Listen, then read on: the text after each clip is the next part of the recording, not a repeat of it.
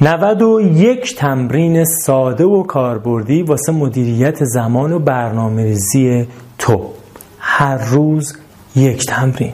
قرار تو سه ماه آینده هر روز یه نکته و یه تمرین بهت بگم که مدیریت زمان و برنامه ریزی خودت رو منسجم بکنی و به زندگیت نظم بدی به کارات نظم بدی. امروز تمرین شماره یک. تمرین شماره یک کار عملی نیست کار فکریه. قرار امروز بشینی و فکر بکنی به اینکه توی یک ماه یا دو ماه گذشته چی وقت تو خیلی تلف کرد؟ مهمترین عامل اطلاف وقت چی بود؟ دزد زمان. اون شاه دزده ها اون اولیه. اون چی بود؟ چطور بیشترین وقت از دست دادی؟ با چی؟ اینو باید بنویسی. ننویسی مثلا موبایل نقطه تمام. نه. باید بنویسی و شرحش بدی. چه کارها کردی؟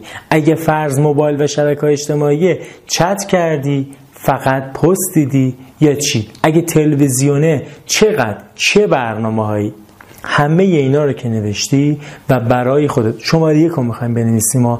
دو و سه و کار نداریم. اون شاه دوزده رو کار داریم. بعدش باید بنویسی اگه این کارو نمی کردم بجاش با این مقدار ساعت های روزانه که مثلا روزی سه ساعت میشه 90 ساعت تو ماه با این چی کار می‌تونستم بکنم؟ یه ذره بهش فکر کن. منسجم یه جا با حوصله بنویس. این نوشتن ها کمک می‌کنه که ذهنت منسجم بشه و با تمرین های بعدی با نکته های بعدی که بهت میگم بتونی یک مدیریت زمان شخصی عالی داشته باشی.